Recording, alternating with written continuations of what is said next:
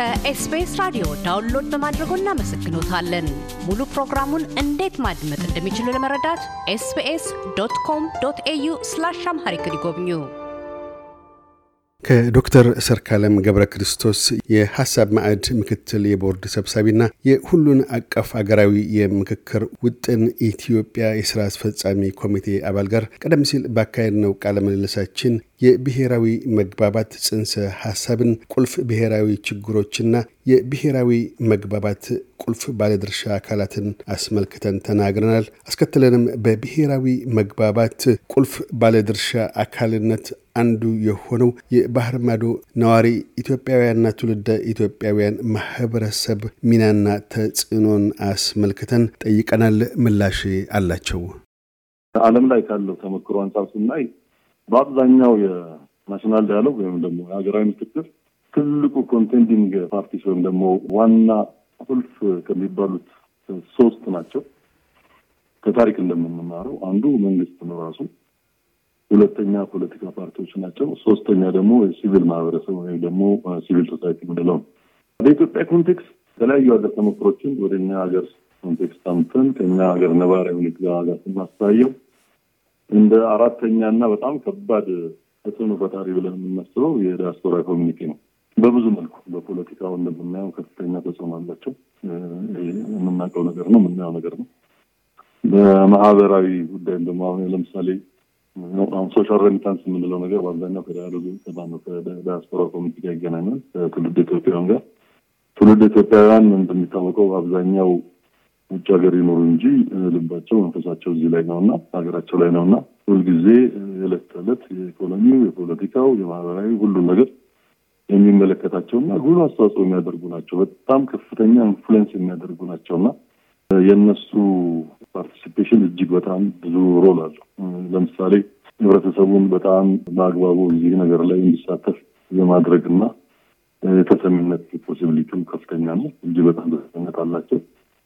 ከዛ በተጨማሪም ደግሞ እንግዲህ በኢኮኖሚ በመሳሰሉት ያላቸው ተጽዕኖ እንዳለ ሆኖ ከዛም በተጨማሪ በእውቀትም በተለያዩ resource ኦችም ቢሆን እዛ አካባቢ ያለው ተሞክሮና expertise ቀላል አይደለም እና ከዛ ከዛ አንጻር የዲያስፖራን community እንደ ትልቅ እና አንዱ ባለድርሻ አካል ቆጥረን እነሱን ደግሞ የምንደርስበትንም ቦታ በአግባቡ identify አድርገን ነበር። ምንድን ያደረግነው ኢትዮጵያ ውስጥ የዲያስፖራ ኤጀንሲ የሚባል በውጭ ጉዳይ ሚኒስትር ስር ያለ አንድ office አለ። ከእነሱ ጋር እንደዚሁ ግንኙነት ፈጥረን ከተለያዩ ክፍለ ዓለማት ከሰሜን አሜሪካ፣ ከአውሮፓ፣ ከኤዥያ እና ከአፍሪካ የተለያዩ አስር አስር ሰዎች participate የሚያደርጉ ብለን ስም list ልናገኝ ሞክረናል። እሱም ደግሞ triangulate ለማድረግ እና by the way ተሳታፊ list ብቻ ሲመጣልን እንዳለ አልነበረም የምንቀበለው። ከተቀበለን በኋላ እንደገና triangulate እናደርገዋለን።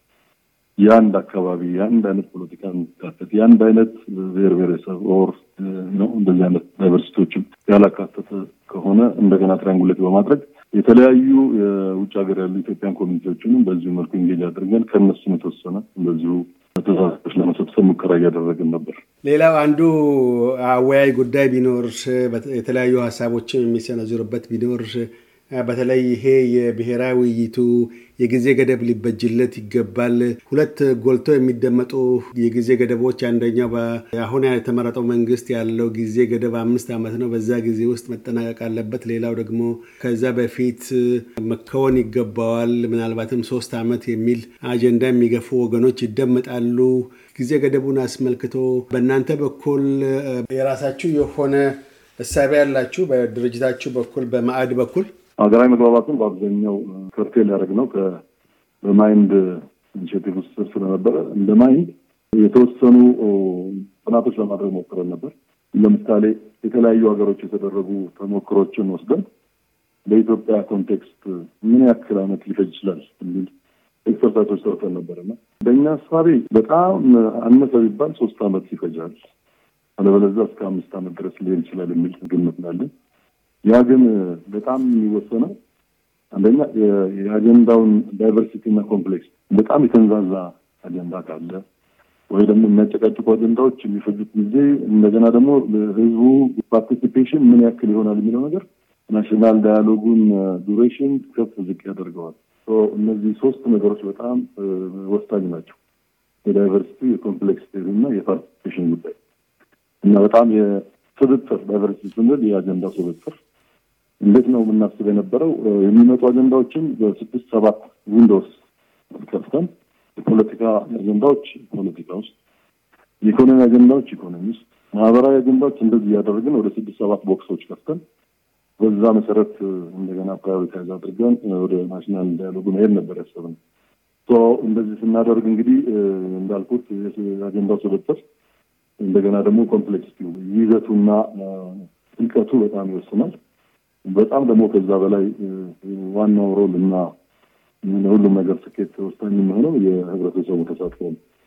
ስለዚህ በዚህ framework ብናስበው ይሻላል። በጣም ባነሰው ጊዜ ከተባለ ሶስት አመት አለበለዚያ እስከ አምስት አመት ሊፈጅ ይችላል። ምክንያቱም የሀገራችንን ሁኔታ በአጠቃላይ ስናየው ነገሮች እንዲሁ በቀላሉ ሚስጠት አይመስልም። because በጣም አታካችና የተወሳሰቡ ችግሮች በብዛት ሀገራችን ውስጥ ስላሉ አሁን እርስዎም በትክክል እንዳስቀምጡት በሌሎች ሰዎች ዘንድም በአንድም ስጋት ሌላም በኩል ተስፋ አዘል በሆኑ አተያዮች የሚሰነዘሩት በኢትዮጵያውያን ባህል በተለይም ከባለድርሻዎቹ አንዱ ፖለቲከኞችም ስለሚሆኑ አሁን ያለው የውይይት ባህል ሁሉም ሰው የራሱን አጀንዳ ብቻ አስመዝግቦ ያንን አጀንዳ ሙሉ በሙሉ ተቀባይነት አግኝቶና አልፎም ተርፎ ተፈጻሚ እንዲሆን የሚሹበት ሁኔታ ነው ያለው እና ይሄ ባለበት ሁኔታ እንዴት እውን ሊሆን ይችላል? በእርግጥ እንደ ሙከራው አበረታች ቢሆንም በአጭር ጊዜ ልባት ምን ላይሆን ይችላል የሚል ጥርጣሬ ወይም ስጋት ያደረባቸው ወገኖችም ይደመጣሉ። በሌላ በኩል ደግሞ ይህንን ማድረግ እንችላለን፣ የማይቻል ነገር የለም፣ ዋነኛው ቅን ልቦናና እንደዚሁ ስለ ነገይቱ ኢትዮጵያ ዋነኛ አጀንዳና ግባችንን ያንን ካደረግን የማይቻል ነገር የለም፣ ያለፈው ከታሪካችን መማሪያ አድርገን ለተሰሩ ስህተቶችም ሆነ ለነበሩ በጎ ተግባራት ሐውልቶችን አቁመን ማለፍ ነው የሚገባ የሚሉ የተስፋና ስጋት አተያዮች ይንጸባረቃሉ። ይህንን የማድረግ አቅም አለ ብሎ ሙሉ እምነት ማሳደር ይችላል። አሁን ባለው ተጨባጭ ሁኔታ አኳያ national dialogue ወይም ሀገራዊ ምክክር እንደው ሁሉን ነገር የሚፈታ ቁልፍ ነገር ነው ብሎ ማሰብ ትንሽ ይከብዳል። ምክንያቱም በእርግጠኝነት ብዙውን የሀገራችንን ችግር ይፈታል የሚል እምነት ነው ያለን። ግን ሁሉንም ነገር ይፈታል ተብሎ ይሄ አሁን እንደ magic bullet እንደምንለው ካሰብን በጣም አስቸጋሪ ነው የሚሆነው።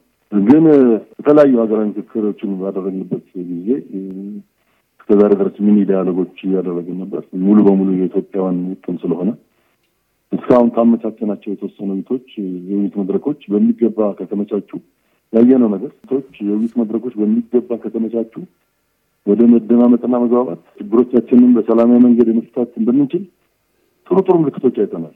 ሀገራዊ ችግሮቻችንን ጥልቅና ውስብስብ እንደመሆናቸው በሰከነ መንፈስ ተወያይተን ተደማምጠን መላ ልናበጅላቸው እንችላለን ብለን እናስባለን። ለምሳሌ አንድ እንደ ጥሩ ምሳሌ ብዙ ጊዜ የምንጠቅሰው ምንድን ነው ኢትዮጵያ ውስጥ ያሉ የታሪክ ምሁራንን ከስልሳ በላይ የሚሆኑ አንድ ሶስት ቀን ልናወያያቸው እንደዚህ ወርክሾፕ አመቻቸል እና ጀመርን።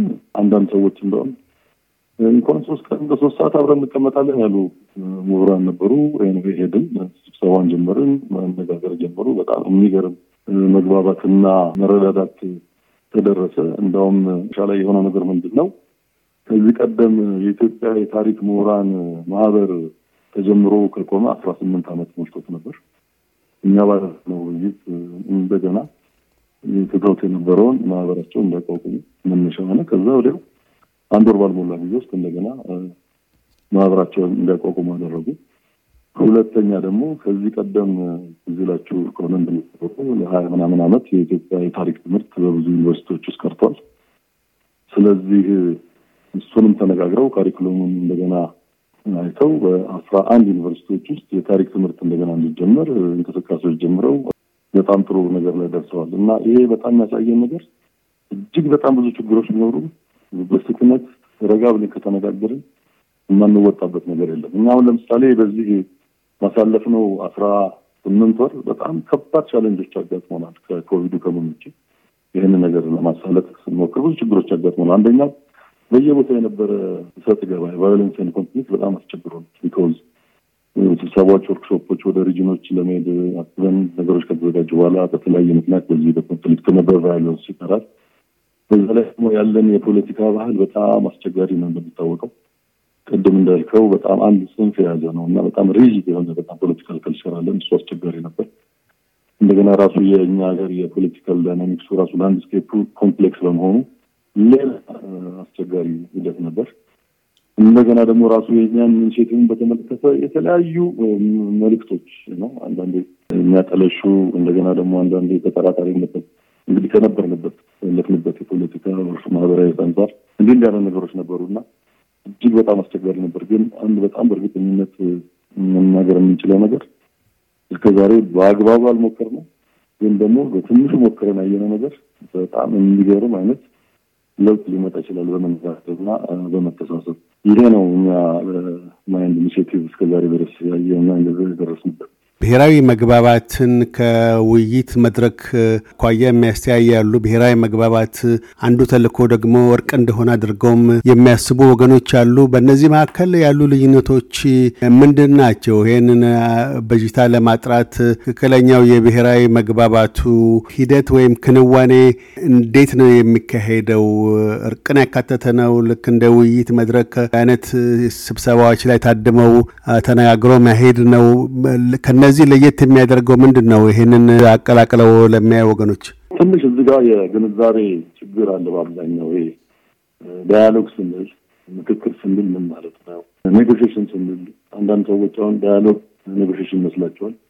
ምንም እንኳን ለምሳሌ በምናደርገው ሀገራዊ ላይ አለመግባባት በሚነሳበት ጊዜ አስማሚና አስታራቂ የሚሆኑ እንደ ሃይማኖት መሪዎች፣ የሀገር ሽማግሌዎች፣ የሰላም እናቶችና አባቶች እንዲሁም በማህበረሰቡ ተቀባይነት ያላቸው ሰዎችን በጥንቃቄ ተመርጠው የማሸማገል ሚና የሚጫወቱ ወይም mediators የምንላቸው የ mediation clinics ናቸው።